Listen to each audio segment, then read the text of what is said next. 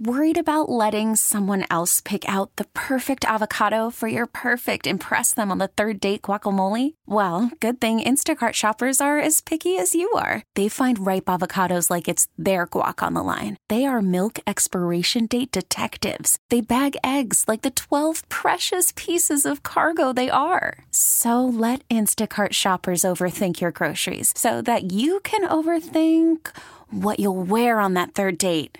Download the Instacart app to get free delivery on your first three orders while supplies last. Minimum $10 per order, additional term supply. We get it. Attention spans just aren't what they used to be heads in social media and eyes on Netflix. But what do people do with their ears?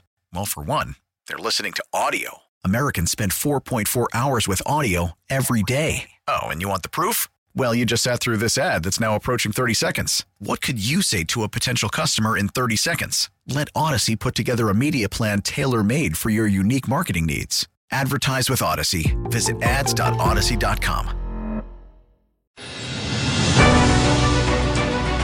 Welcome back to the Greater Buffalo Sports Hall of Fame Inductee Spotlight Show. This segment is presented by Dave & Adam's, your ultimate Buffalo fan store. Now, from time to time, actually quite often, uh, they, there are um, members who are inducted posthumously. And one of those happening this year is Cora Livingston. And we have John Boutte, a Greater Buffalo Sports Hall of Fame board member, joining us right now to tell us about Cora, who is part of the class of 2022. John, it is Howard Simon. Good morning, sir. How are you? I'm fine, Howard. How are you? Doing well. Thank you very much for coming on with us this morning. And we're going back a ways, too. That's the other thing I find cool, John, about the Hall. Not only that it honors people who are long since gone, but also had their achievements a long time ago. And I think that's really cool. So let's start with Cora Livingston. Tell everybody who is Cora Livingston? Well, like you said, Howard, we like to go back and make sure that we celebrate athletes and sports from all eras.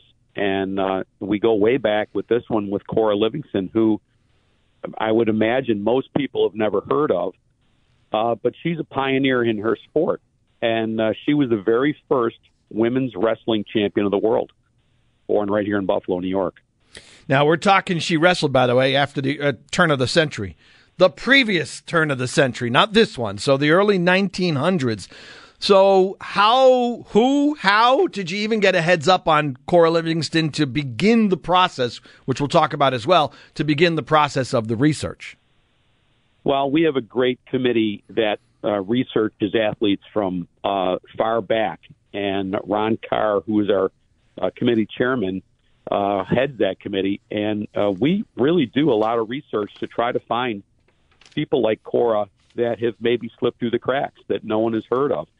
Cora has an interesting story. Mm-hmm. Um, the way that we found her, uh, as you know, Howard, I, I love sports history, especially from uh, back in that era.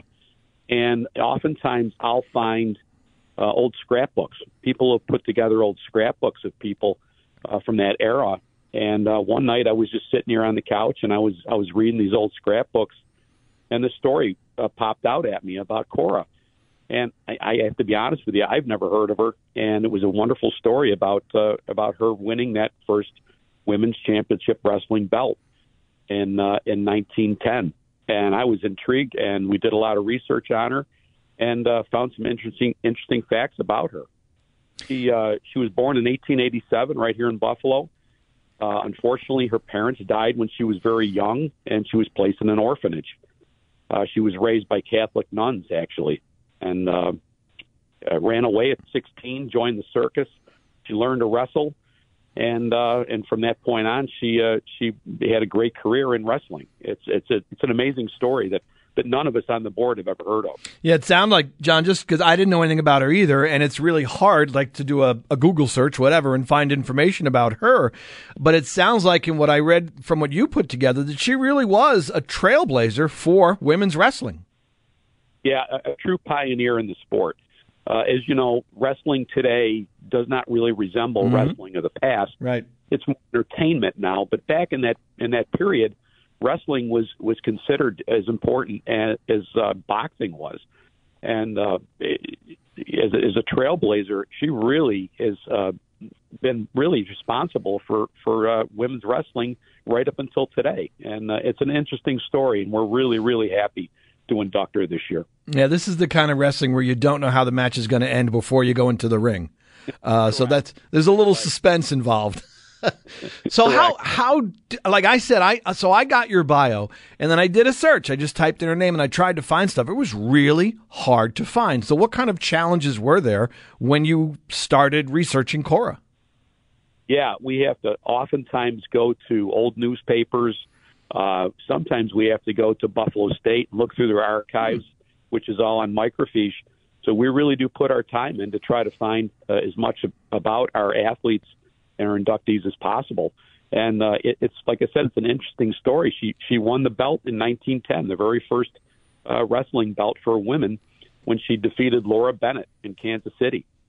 And amazingly, she held that belt right up until 1923, uh, when she lost it on Thanksgiving Day uh, to Virginia Mercereau, who, by the way, two years later she regained the belt, beating Mercereau and held it until her retirement until 1935.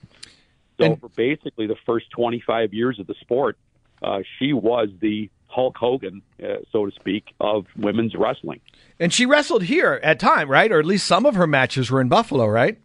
Yeah, her first match actually was at the Lafayette uh, Theater in Buffalo. Uh, so uh, Buffalo was a hotbed for for wrestling, I, I believe, and uh, hmm it's uh, it's amazing that uh, the, all these years that no one's ever really heard of her, and uh, we're just proud to be able to induct her this year. Now, so I, I read the, as I said, I went through the bio. She goes on after wrestling. She retires and uh, she gives back to the sport. She ends up training wrestlers. Passed away, I want to say, I think it was like the late 1950s in Boston. Are there no living descendants at all that you could find? No, and we did an exhaustive search. Uh, she married a man called Paul Bowser who went on to be one of the most famous wrestling promoters in the sport. And uh, and they ended up moving to Boston, and they continued to promote and uh, wrestling.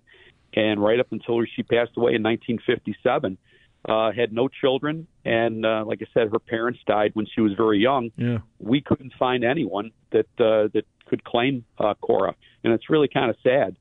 But uh, we're happy, like I said, just to to be able to find athletes like this that uh, that no one knows about. Hmm. We have a, a long history of of finding these people from way back, uh, all the way back to Lewis Deerfoot Bennett, who was a, a Native American long distance runner back in the 1800s, to Pud Galvin, mm-hmm. uh, James and Will White, who were you know pioneers in, in baseball, and, and and they're inducted in the Baseball Hall of Fame.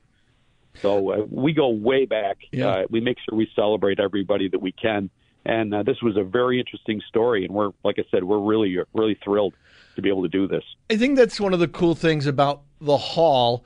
And John, I mean, I know.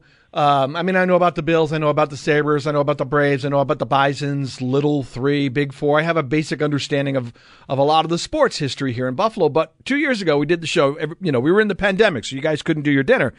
So we did these shows, and it was the, the entire class was all posthumously inducted, and it was eye opening to me to find out, kind of like Cora's story, right? I, I apologize because I don't remember the exact names, but there's someone who was an Olympian gold medal winner in like the early 1900s. There were guys who yeah. pl- who were in Major League Baseball for Buffalo in the late 1800s, and I thought I think it's really interesting that it it brings to light a, a deep history of sports in Western New York.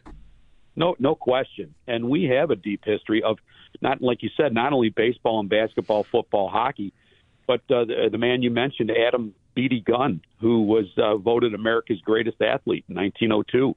I mean, imagine that, right from Buffalo, New York, yeah. uh, being the greatest athlete in the country. Uh, look at someone like Dr. Will Morgan, who invented the game of volleyball. Hmm. You know, right here from Lockport it's it's it's truly an, an amazing story to be able to find these people that had such an impact on sports and sports uh, history. Yeah, and we're going to talk to, uh, uh, we're going to highlight amateur sports as well with the development fund, but also I think what's really nice is the hall uh, certainly honors people, not just professional athletes, professional coaches, but we mentioned Olympians, amateurs. Uh, we had Emily Regan on the show. She's going in the class this year for her Olympic success. Uh, and, you know, team of distinction. It's the Sweet Home volleyball team, the, the dominant teams they had under Sally Cook. So I think that's important for, I'm sure the hall believes that's important as well. Oh, sure, no question. We have uh, archers in our Hall of Fame. We have horseshoe throwers in our Hall of Fame.